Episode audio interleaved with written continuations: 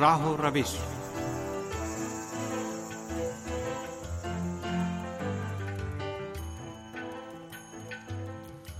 عزیز سامعین کی خدمت میں میسم رضا خان اور مریم زہرا کا سلام عرض ہے۔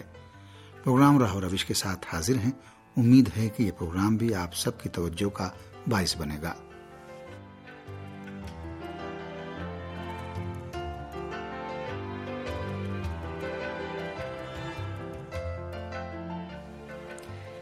ایران کا اسلامی انقلاب، استقلال، آزادی اور اسلامی جمہوریہ جیسی تین اہم نعروں، امنگوں اور اہداف کے ساتھ انجام پایا۔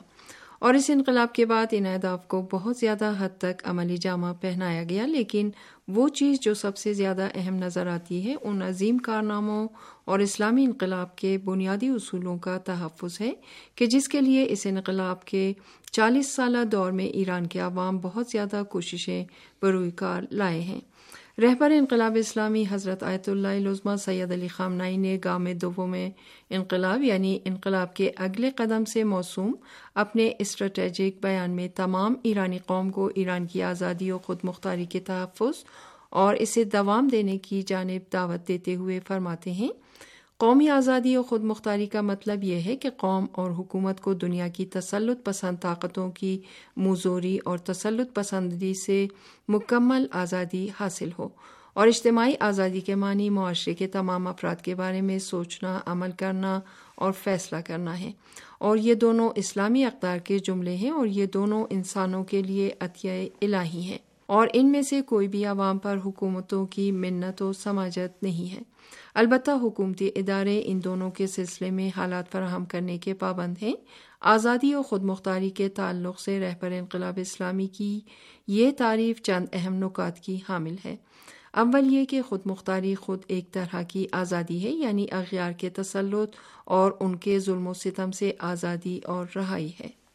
آزادی و خود مختاری کے بارے میں رہبر انقلاب اسلامی کی تعبیر میں ایک اہم نقطہ یہ ہے کہ اس کا سرچشمہ الہی و آسمانی ہے۔ اسلام کے نقطۂ نگاہ سے آزادی ایک عطیہ الہی ہے کہ جو آفرینش خلقت اور انسانوں کے آغاز پیدائش سے اسے عطا کی گئی ہے اور کسی بھی فرد یا حکومت نے اسے عوام کو بطور تحفہ نہیں دیا ہے۔ البتہ اسلام میں آزادی، مغربی آزادی سے زیادہ وسیع اور گہرے مفہوم کی حامل ہے اور اس آزادی میں تمام نفسانی خواہشات اور اخلاقی برائیوں سے انسانوں کی رہائی بھی شامل ہے۔ لیکن آیت اللہ لزما سے دلی خامنئی کی نظر میں عوام کے لیے آزادی و خود مختاری فراہم کرنا حکومتوں کی ذمہ داری ہے اور آپ خبردار کرتے ہیں کہ آزادی اسلامی اصولوں کی بنیاد پر ہونی چاہیے اور اس کا اخلاق و قانون اور دینی اقدار سے کوئی ٹکراؤ نہیں ہونا چاہیے اور آزادی و خود مختاری دنیا سے قطع رابطے کے مترادف نہیں ہونی چاہیے۔ رہبر انقلاب اسلامی گام دوم انقلاب کے منشور میں کہ جس کا ملک کی آزادی و خود مختاری کے تحفظ سے براہ راست تعلق ہے، تین اصولوں، عزت، حکمت اور مسلحت کی رعایت کو اسلامی جمہوریہ ایران کی خارجہ پالیسی میں قرار دیتے ہیں۔ آپ نے ان تین اصولوں کا اعلان اپنی قیادت کے آغاز میں ہی کر دیا تھا اور ہمیشہ ان اصولوں پر نگرانی بھی کی ہے تاکہ صحیح طریقے سے اس پر عمل درآمد ہوتا رہے۔ عزت کے اصول کی بنیاد پر خارجہ پالیسی اور بین الاقوامی تعلقات میں کوئی بھی ایسا قدم نہ اٹھایا جائے جس سے ایرانی قوم کی عزت و سربلندی کو نقصان پہنچے۔ اس عزت و سربلندی کا تحفظ عالمی سطح پر حکیمانہ اور خرد مندانہ روشوں اور اسٹریٹجیوں کی بنیاد پر ہونا چاہیے۔ اسی طرح سے مسلحت کے اصول میں بیان کیا گیا ہے کہ اسلامی جمہوریہ ایران اپنی خارجہ پالیسی میں ان موارد میں کہ جس سے اس کے اصولوں اور عوام کی عزت و وقار کو نقصان نہ پہنچے، تو وہاں مسلحت اندیشی کرتا اور لچک کا مظاہرہ کرتا ہے۔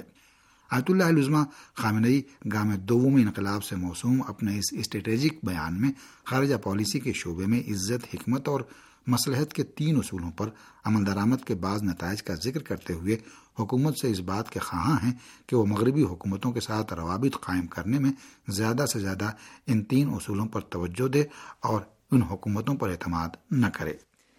ایک اور اہم موضوع کہ جس پر گام دوم انقلاب کے بیان میں تاکید کی گئی ہے، معیشت میں رونق اور استحکام پیدا کرنا ہے۔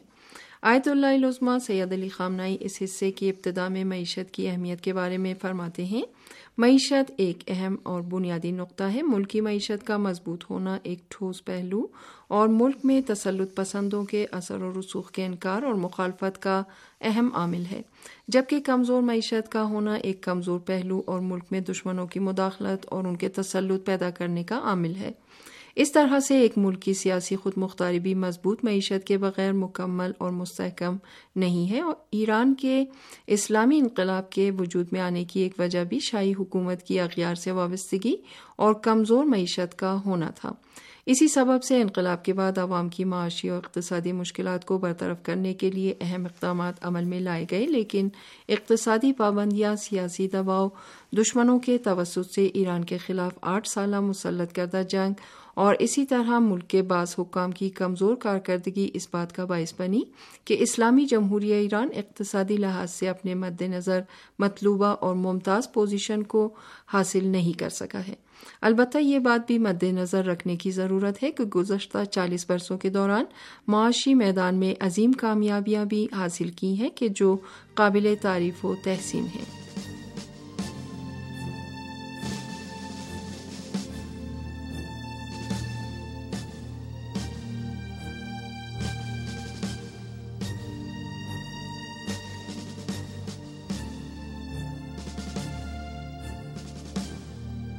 عالمی بینک کی رپورٹ کے مطابق ایران دنیا میں معاشی لحاظ سے اٹھارہویں نمبر پر ہے اور صنعتی پیداوار میں جملہ دھات، ایلومینیم، سیمنٹ اور پیٹروکیمیکل مصنوعات میں ایران نے نمایاں پیش رفت کی ہے۔ گیہوں، جو اور چاول جیسی زیادہ استعمال ہونے والی اشیاء کی نوے فیصد پیداوار ایران میں ہی ہوتی ہے اور زراعت اور باغات سے حاصل ہونے والی بہت سی اشیاء ایکسپورٹ بھی کی جاتی ہیں۔ محروم علاقوں تک رسائی اسلامی جمہوریہ ایران کے حکام کی اہم تشویش رہی ہے۔ اس میدان میں ترقی و پیش رفت اسلامی انقلاب سے ماقبل کے دور سے قابل موازنہ نہیں ہے۔ اس وقت دیہی علاقوں میں کہ جو پہلے محروم علاقے شمار ہوتے تھے، اس وقت اسی فیصد سے زائد افراد پینے کے صاف پانی کی سہولت سے بہرہ مند ہیں۔ اکاسی فیصد دیہاتوں میں گیس کی پائپ لائن بچھائی جا چکی ہے اور ان دیہاتوں میں بجلی بھی موجود ہے۔ اسلامی جمہوریہ ایران کے ترقیاتی اور فلاح و بہبود پر مشتمل اقدامات اس بات کا باعث بنے ہیں کہ لوگوں میں ستتر سال تک زندگی کی امید پیدا ہو گئی ہے۔ یہ ترقی و پیش رفت مغرب کی اقتصادی پابندیوں کے باوجود حاصل ہوئی ہے۔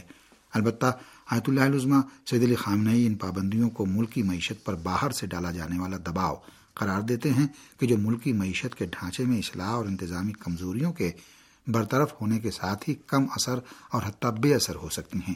آپ نے ہمیشہ ایران کی ایک اہم اور سب سے بڑی مشکل تیل کی آمدنی سے وابستگی کو قرار دیا ہے کہ جو ملکی معیشت کو ایک کمزور اور آسیب پہنچانے والے عامل میں تبدیل ہو گئی ہے۔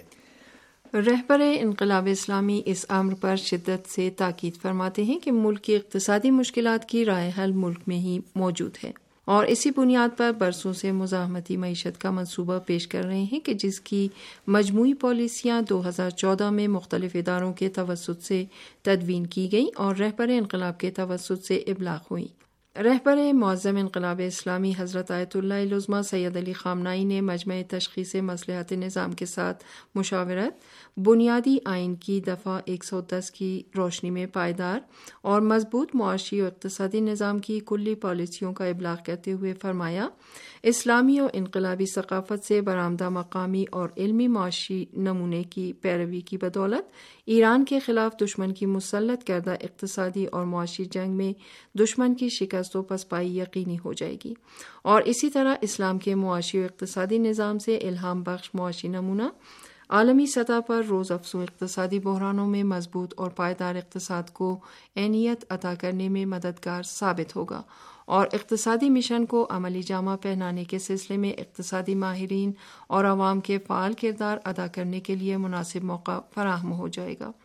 رہبر انقلاب اسلامی مزاحمتی معیشت کی پالیسیوں کے عملی ہونے کے مقصد سے کئی برسوں سے داخلی مصنوعات کی کوالٹی اور کوانٹٹی پر تاکید فرماتے ہوئے لوگوں کو ایرانی مصنوعات کی خریداری کی جانب ترغیب دلاتے آ رہے ہیں۔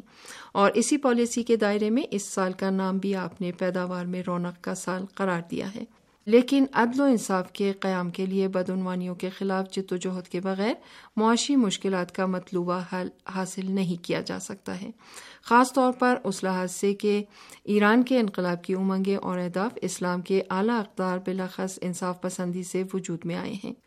آیت اللہ لزما سید علی خامنائی گام دو میں انقلاب کے اسٹریٹجک بیان میں اس امر کی جانب اشارہ کرتے ہوئے کہ عدل و انصاف تمام انبیاء الہی کے بنیادی اہداف میں شامل تھا اور اس سلسلے میں اسلامی جمہوریہ ایران خاص مقام و منزلت کا حامل ہے فرماتے ہیں۔ اسلامی جمہوریہ ایران نے اس میدان میں بڑے قدم اٹھائے ہیں اور البتہ اس کی توضیع و تشریح میں مزید کام انجام دینے کی ضرورت ہے تاکہ عدل و انصاف کے فروغ میں ایران کی پیش رفت کے تعلق سے دشمنان انقلاب جو سازشیں رچ رہے ہیں وہ ناکام ہو جائیں۔